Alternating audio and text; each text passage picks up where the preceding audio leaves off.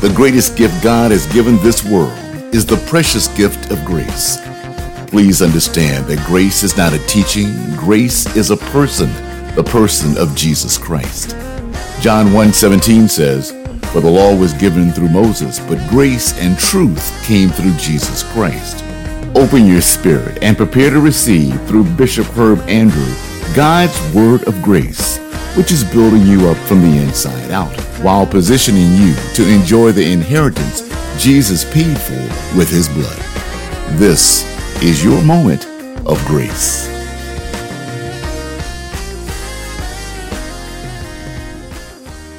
Hi, I'm Bishop Herb Andrew, and this is your moment of grace. You know, we've been asking a question over the last few weeks what's in a name? And we've discovered that names are very important, especially when we consider the names of God.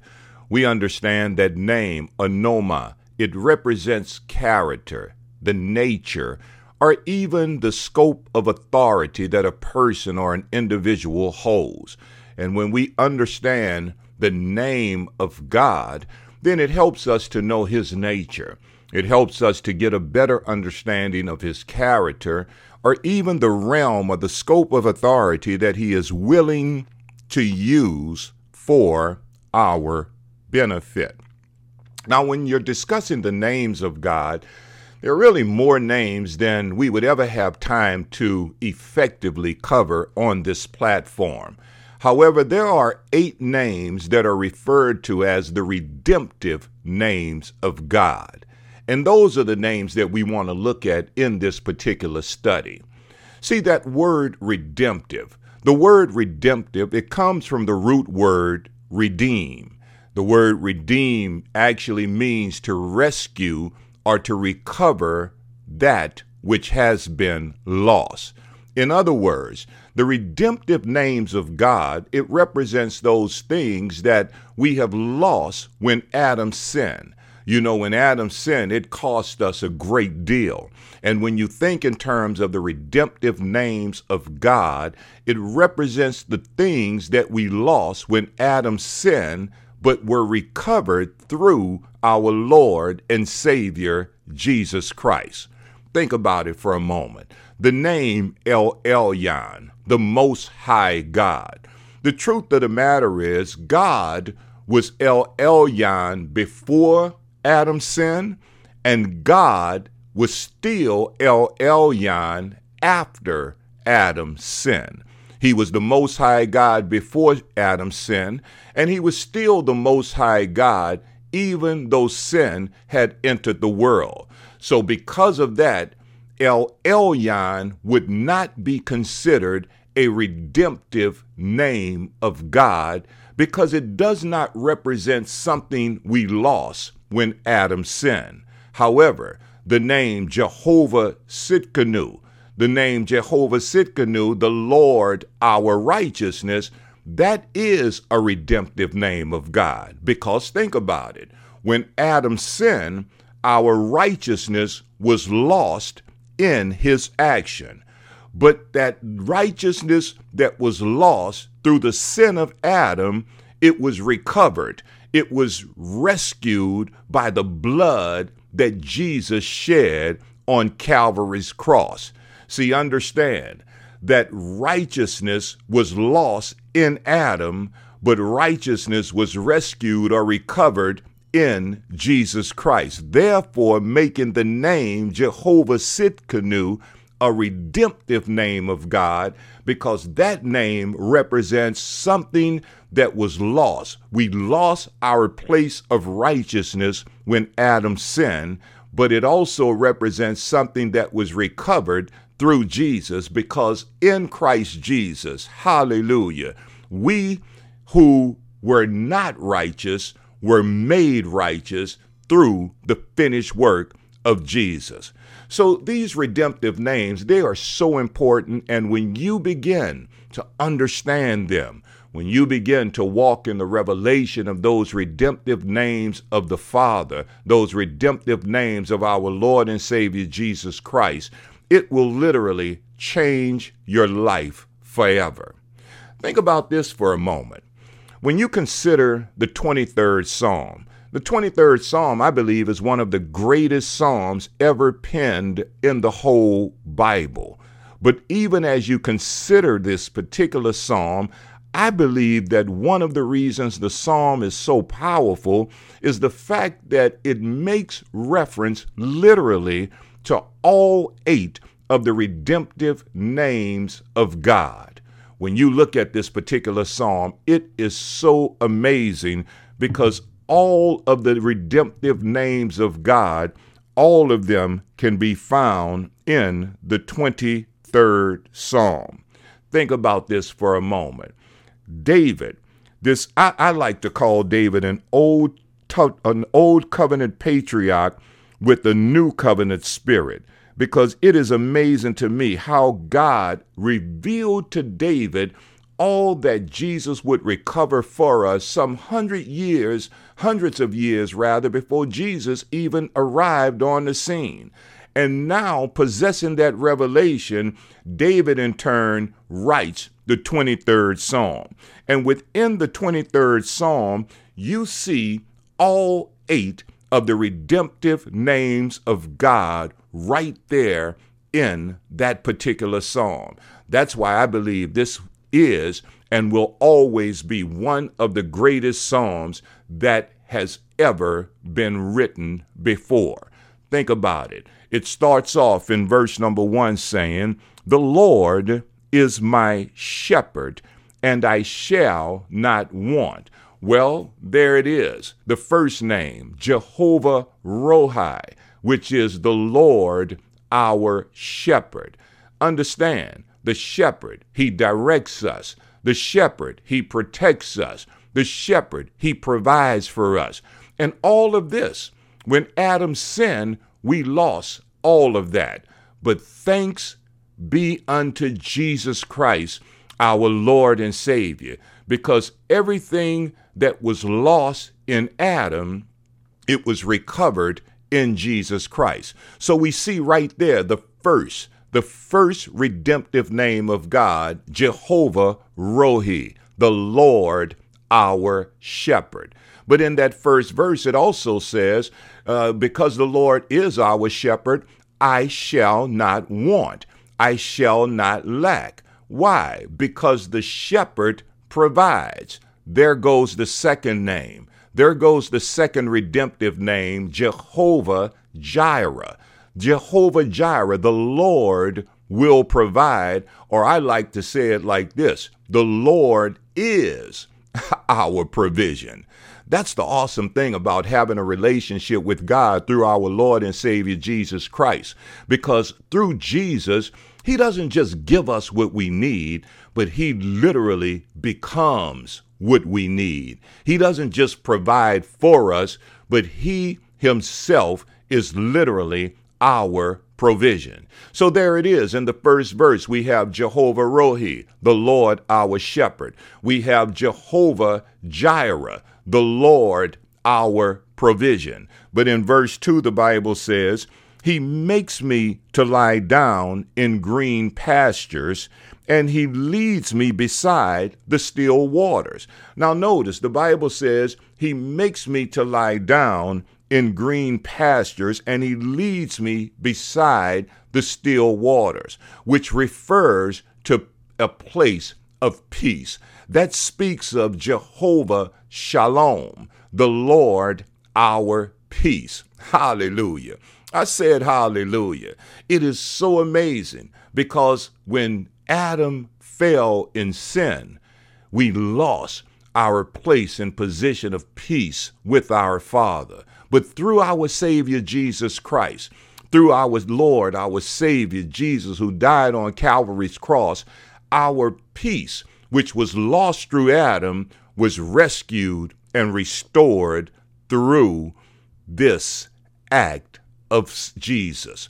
So understand, understand. He says, Jehovah Shalom. I'm in verse number two. The Lord our peace. He, he makes us lie down in green pastures and he leads us beside the still waters. You know, I, I like what Isaiah the prophet says in Isaiah 54 and 10 because he says, For the mountains shall depart and the hills be removed, but my kindness shall not depart from you, nor shall my covenant of peace be removed, says the Lord, who has mercy on you.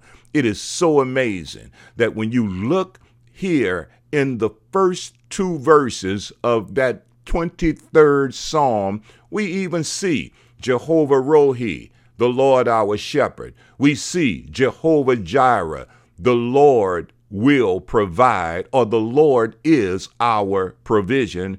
But we also see Jehovah Shalom. And I love how the prophet Isaiah says that this covenant of peace that is ours because of Jesus Christ this covenant of peace shall never be removed from our lives.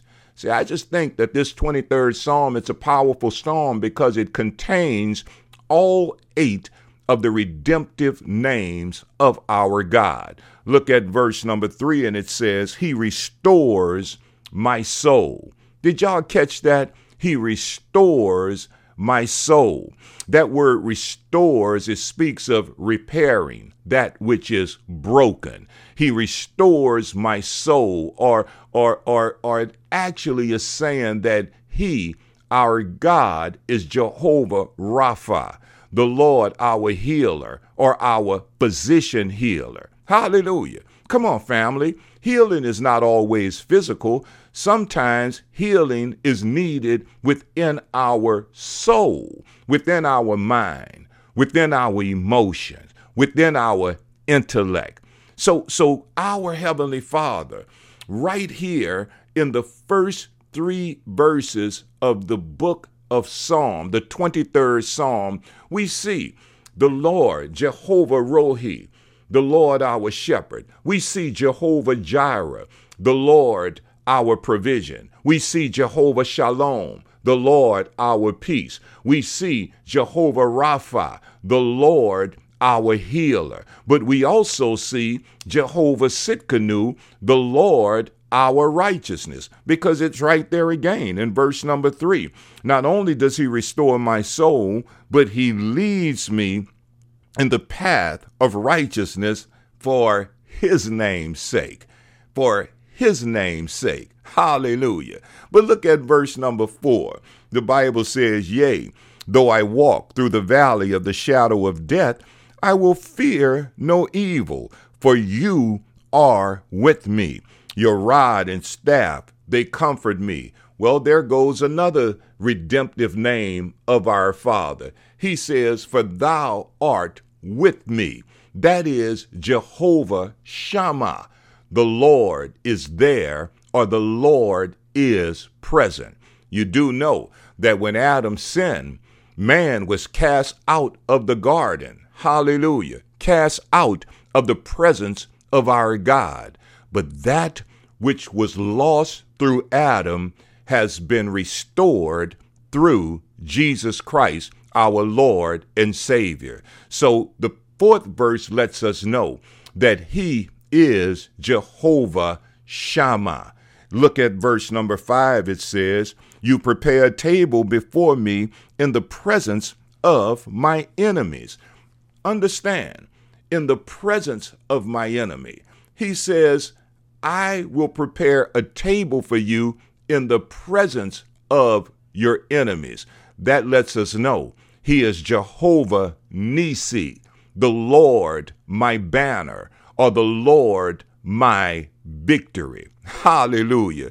Second Corinthians 2 and 14 says, Now thanks be to God who always leads us in triumph in Christ Jesus, and through us diffuses the fragrance of his knowledge in every place.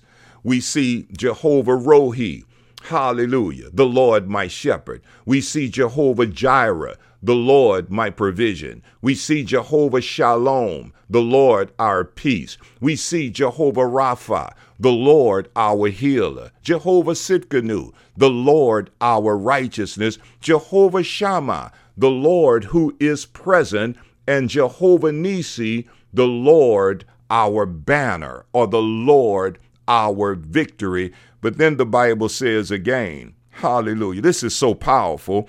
He says that that you prepare a table before me in the presence of my enemy and you anoint my head with oil and my cup runs over. There you see the name Jehovah Mekadesh, the Lord who sanctifies. When he anoints our head with oil, he is then the Lord who sanctifies. Well, what's the big deal, Bishop? I see all of those names and, and I hear what you're saying. What is the big deal? Well, understand, many of us know and understand that we have Jesus, but most of us don't realize all that's actually included in this package when we receive Jesus as our personal Lord and Savior. In other words, it is so important that we operate with the revelation that through Jesus we have Jehovah Rohi. We have the Lord who is our shepherd. Through Jesus we have Jehovah Jireh, the Lord who is our provision. Through Jesus we have Jehovah Shalom, the Lord our peace. Jehovah Rapha, the Lord our healer. Through Jesus we have Jehovah Tsidkenu, the Lord who is our righteousness. And thank God, we also through Jesus have Jehovah Shammah, the Lord who is always presence, even when you're walking through the valley and the shadow of death. He is with you. And then, according to verse number five, we have Jehovah Nisi in the form of our Lord and Savior Jesus Christ, who is the Lord, our victory, the banner of victory that we live, that we do life under.